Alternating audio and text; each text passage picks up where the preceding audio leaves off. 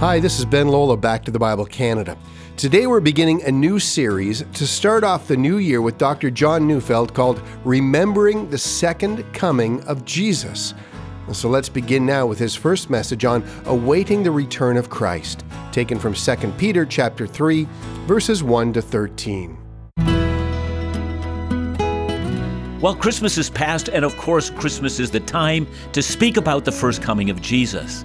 And even so, I find that New Year's is an appropriate time to speak about the second coming of Jesus. So just for this week, we're going to take a moment to reflect on a day to come when Christ himself will return, a day which will be unlike every other day in history, when the heavens part and the kingdoms of this earth become the kingdoms of our Lord and of his Christ. And that is called the hope of the church.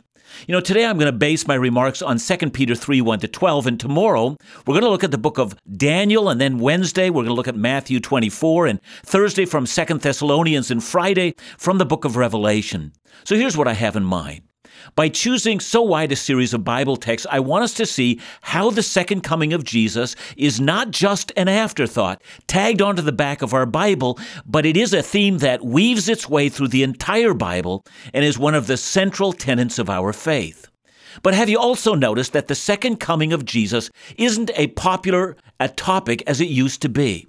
See, I like to say that I'm old enough to have a memory, and I remember the popularity of a number of even evangelical Bible teachers who during my lifetime set dates. Some way back in the 1970s taught that when Jesus said in Matthew 24, verse 34, that this generation will not pass away until these things take place, they said that the generation that Jesus had in mind was the generation that would see the Jews coming back to their homeland. And so they reasoned, since the nation of Israel was formed in 1948, and since a biblical generation is normally 40 years long, taking us to 1988, and since we have to leave room for the tribulation and the rapture, we have to subtract 7 years, and therefore the rapture would probably happen before 1981. And there were some Bible teachers of that day who believed that and taught that. But of course, these Bible teachers were not the only ones to make bad predictions. William Miller, the founder of a movement called Millerism, out of which came Seventh-day Adventism, predicted that Christ would return by March 22, 1844. And the founder of the Jehovah's Witnesses, Charles Taze Russell, predicted that Christ would return by 1914, strike one. When that didn't turn out, he set out a new date, 1918, strike two. Then he predicted 1925, strike three, and he should have been out by then, but the Jehovah's Witnesses kept right on going. The organization then predicted that Christ would come back in 1941, strike four. In fact, the Jehovah's Witnesses hold the record. 9 times they predicted the coming of Christ, 9 strikes and no hits. I mean, when do you strike out in this business? You have to wonder. But I remember the book 88 Reasons Why Christ Will Return in 1988. And 1 year later, 89 Reasons Why Christ Will Return in 1989. And just so we won't leave anyone out, I mean, why should the North Americans have all the fun? I remember a Korean group called Mission for the Coming Days predicted October 28, 1992 is the day of the rapture. Or consider one popular end times Bible teacher in our day, regularly on television. I think he's pretty well predicted every year since 2000 that the rapture would happen that year. So he is now, I think, actually beaten out the Jehovah's Witnesses in failed predictions. I mean, congratulations. Drum roll, please. We have a new record holder. Well, I could say more. Harold Camping predicted Christ would return on May 21, 2011. And why should the Christians have all the fun? In 1997, a group called Heaven's Gate, where else but in Southern California, predicted that the arrival of the Hale-Bopp comet in our part of the galaxy was the end of all things, so they committed mass suicide in order to reach an alien spaceship located secretly on that comet that would get them off this planet and spiritually onto that spaceship and safely off the mess called Earth. And of course, who can forget the Mayan calendar, which showed the world would come to an end, or the age of the present era would come to an end, or something would come to an end on December 21st, 2012. And what did we get as a result? No end of anything except, I guess, the Mayan calendar. You see, the net result of all this nonsense, this crazy stuff, has led some Christians, because they want to distance themselves from the nutters, not to want to speak much about Christ's return at all. After all, it will happen when it will happen. Nothing we can do about it, right? So today, as we begin to approach a new year, I want us to go to a doctrine that is central to our faith, the doctrine of the second coming of our Lord Jesus Christ from 2 Peter chapter 3. Let me begin to read. This is now the second letter that I am writing to you, beloved. In both of them, I am stirring up your sincere mind by way of reminder that you should remember the predictions of the holy prophets and the commandment of our Lord and Savior through your apostles, knowing this first of all, that scoffers will come in the last days with scoffing, following their own sinful desires. They will say, "Where is the promise of his coming? For ever since the fathers fell asleep, all things are continuing as they were from the beginning of creation." For they deliberately overlook this fact, that the heavens existed long ago, and the earth was formed out of water and through water by the word of God, and that by means of these, the world that then existed was deluged with water and perished. But by the same word, the heavens and the earth that now exist are stored up for fire, being kept until the day of judgment and destruction of the ungodly. But do not overlook this one fact, beloved, that with the Lord 1 day is as 1,000 years, and 1,000 years as 1 day. The Lord is not slow to fulfill his promise, as some count slowness, but is patient toward you, not wishing that any of you should perish, but that all should reach repentance. But the day of the Lord will come like a thief, and then the heavens will pass away with a roar, and the heavenly bodies will be burned up and dissolved, and the earth and the works that are done on it will be exposed. You know, the book of 2 Peter was written by Peter the Apostle not too long before his martyrdom in Rome, somewhere between AD 64 and 67. As with all the later books in the New Testament, Peter is much concerned with two matters. The first is persecution, and the second is false teaching from within the church. 2 Peter's major focus is on the false teachers who masquerade as true followers of Christ and are leading people astray. Well, we don't know a lot about the false teachers Peter is addressing. We know, however, that he denounces their lifestyles, especially when it comes to sex and greed and arrogance. But we also know that whoever these false teachers were, they were scoffers, they were mockers. And one of the places where it was so easy to mock, that is a soft target, we might say today, had to do with the second coming of Jesus. Now, when it comes to the Lord's return, especially in our day, given the amount of absolutely silly prophecies that have foolishly been made, it's very easy for us to be very much like these people were 2,000 years ago, scoffers.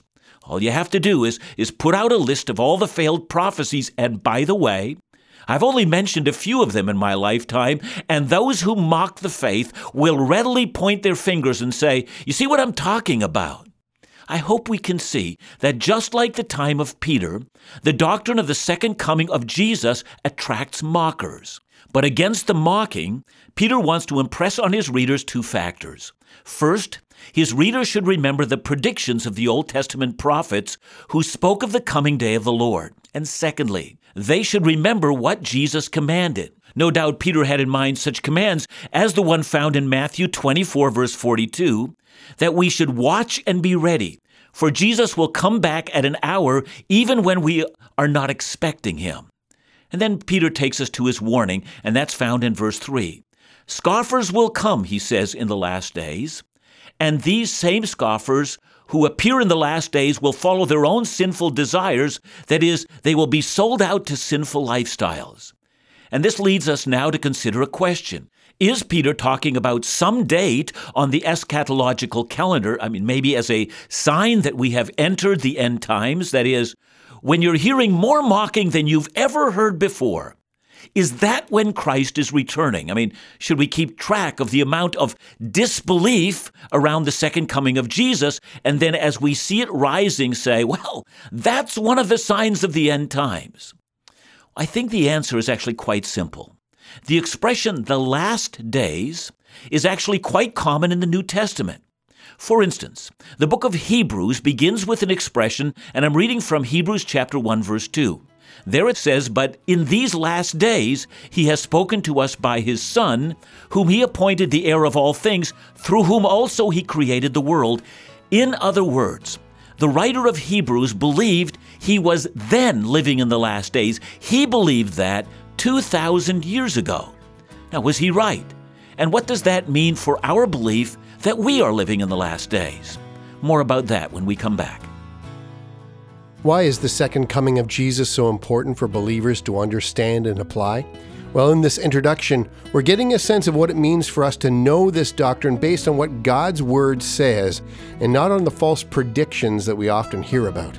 So how should we interpret Peter's words that we're living in the last days? Well, more on this and what we need to know to apply this truth in our own lives when we come back.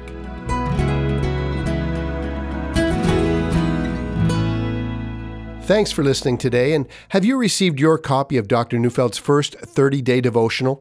There's still time to get this exclusive product called Quiet Spaces, full of rich biblical insights. Each day's entry focuses on a specific theme to help you center your life around Christ and His Word. We want to help you grow in your faith, which is why we're offering this devotional as our free gift to you. So if you haven't already, please ask for your copy today at 1-800-663-2425 or send us an email at info@backtothebible.ca. Now let's go back to the Bible with Dr. John Neufeld.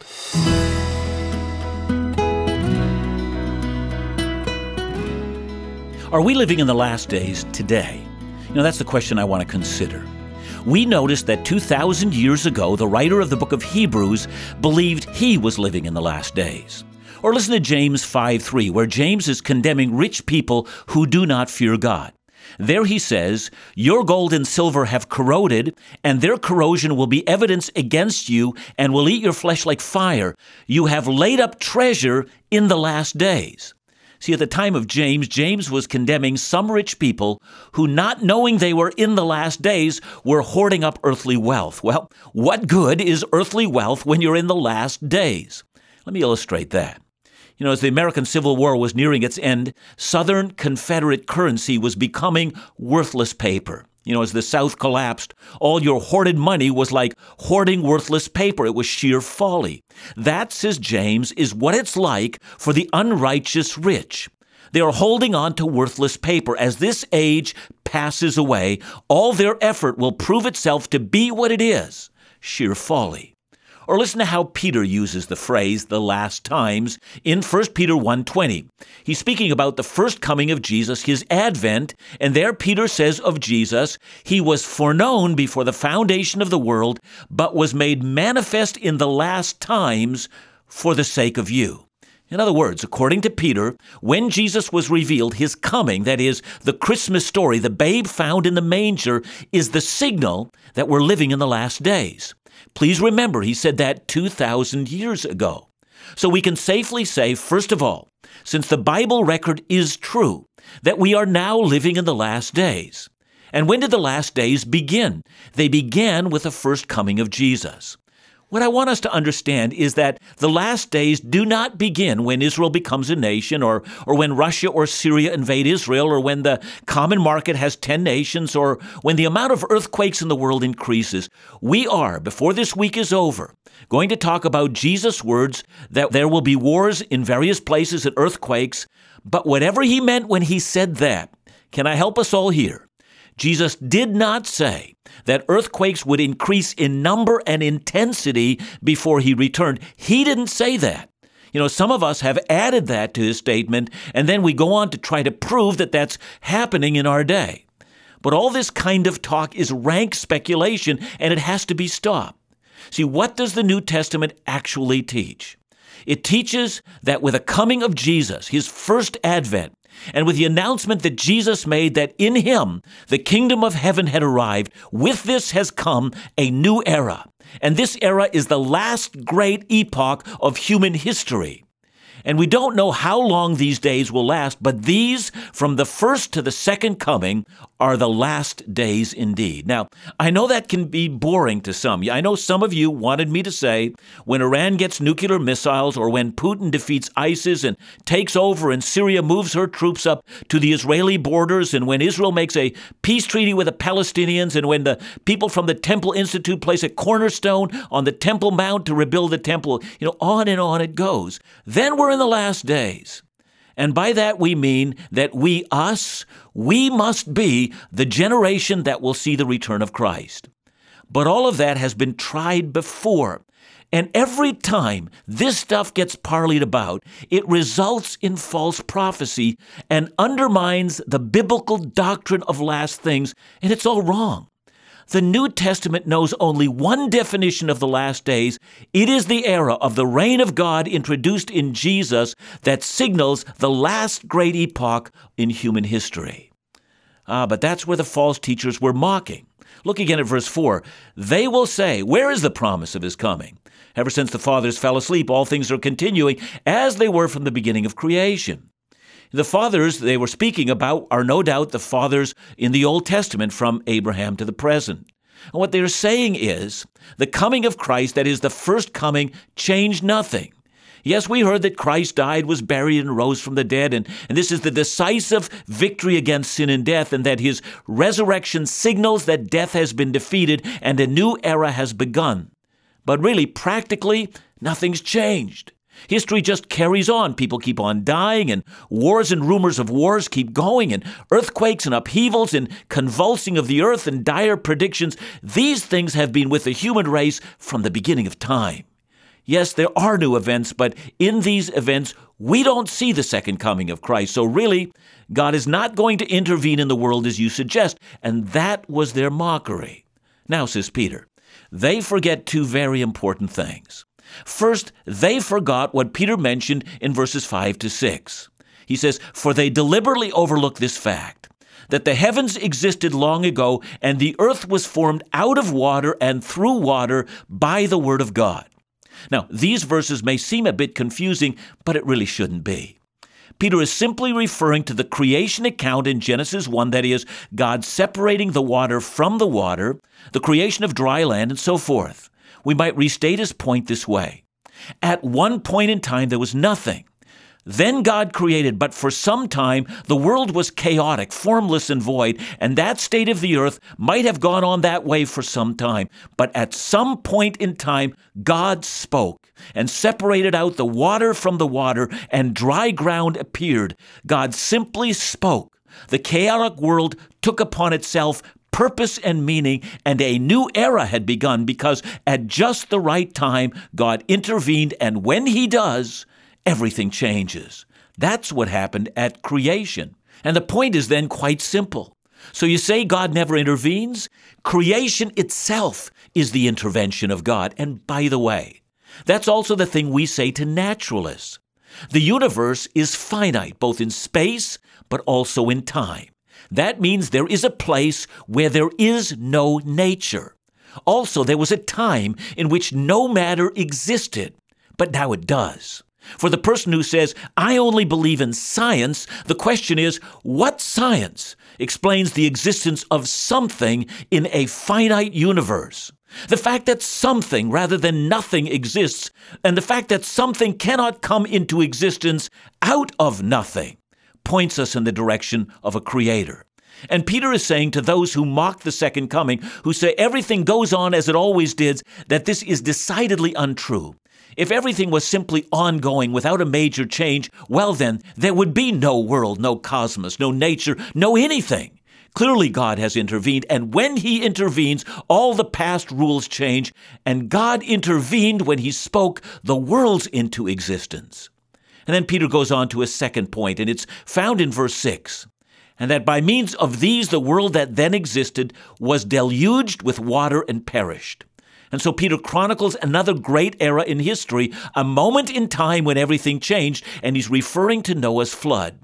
And then Peter adds the next point. Verse 7 says, by the same word, the heavens and the earth that now exist are stored up for fire, being kept until the day of judgment and destruction of the ungodly. Peter says, why should it then surprise you to say another great change, another great moment in history yet awaits us?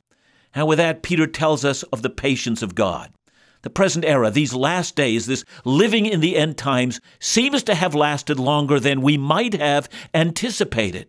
But with the Lord, one day is as 1,000 years, and 1,000 years as one day. And God will not be pushed around by people's timetable or by their vain attempts of what constitutes a long or a short period of time. He is the Lord of history, and He will act on His timetable.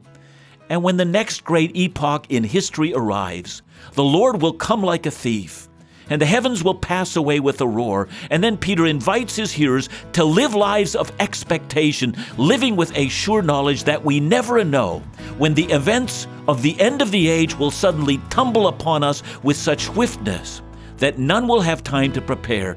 The day to prepare, he says, is now. So as we face a new year, let's live in the light of expectation. Stay with me as we build a deep expectation of the Lord's soon return. John, a great and intriguing message. And the bottom line is, I think at the beginning you were saying, no one has the corner of the market of predicting the end times. So many groups have tried, and obviously so many have failed. But that's not the point of the last days, is it? What is the point? Yeah, it's not the point, although I must say that because there are so many people groups that have a sense within them that the present order of things won't continue to stay the way they are forever. We know that. I think we can say that scientifically. We know that spiritually in our own hearts. That, I think, is because God has already placed that in our hearts. But the point is that we are looking forward to the consummation of Jesus, and we should live with expectation and hope. And I love to say, perhaps this will be the year of Christ's return, but please don't hear me saying I'm predicting that. I'm living with hopefulness, but my hope is based on a fact. Jesus promised it. What a great study. We've learned a lot about the times we're living in and what it means to grasp this reality of Jesus' second coming. At the start of a new year, it's also quite a fitting topic to consider. After all, we must be reminded of an issue that tends to be overlooked or misunderstood by many in the church today. Peter's explanation helps us to know for sure that we're living in the last days as we await the return of Jesus and live in light of that. Hopefully, this study has given you an increased interest to learn more as we continue this week in our series. Don't miss tomorrow's program as we look at the book of Daniel and what it tells us about the final triumph of Jesus. Back to the Bible Canada, leading you forward in your walk with Jesus every day.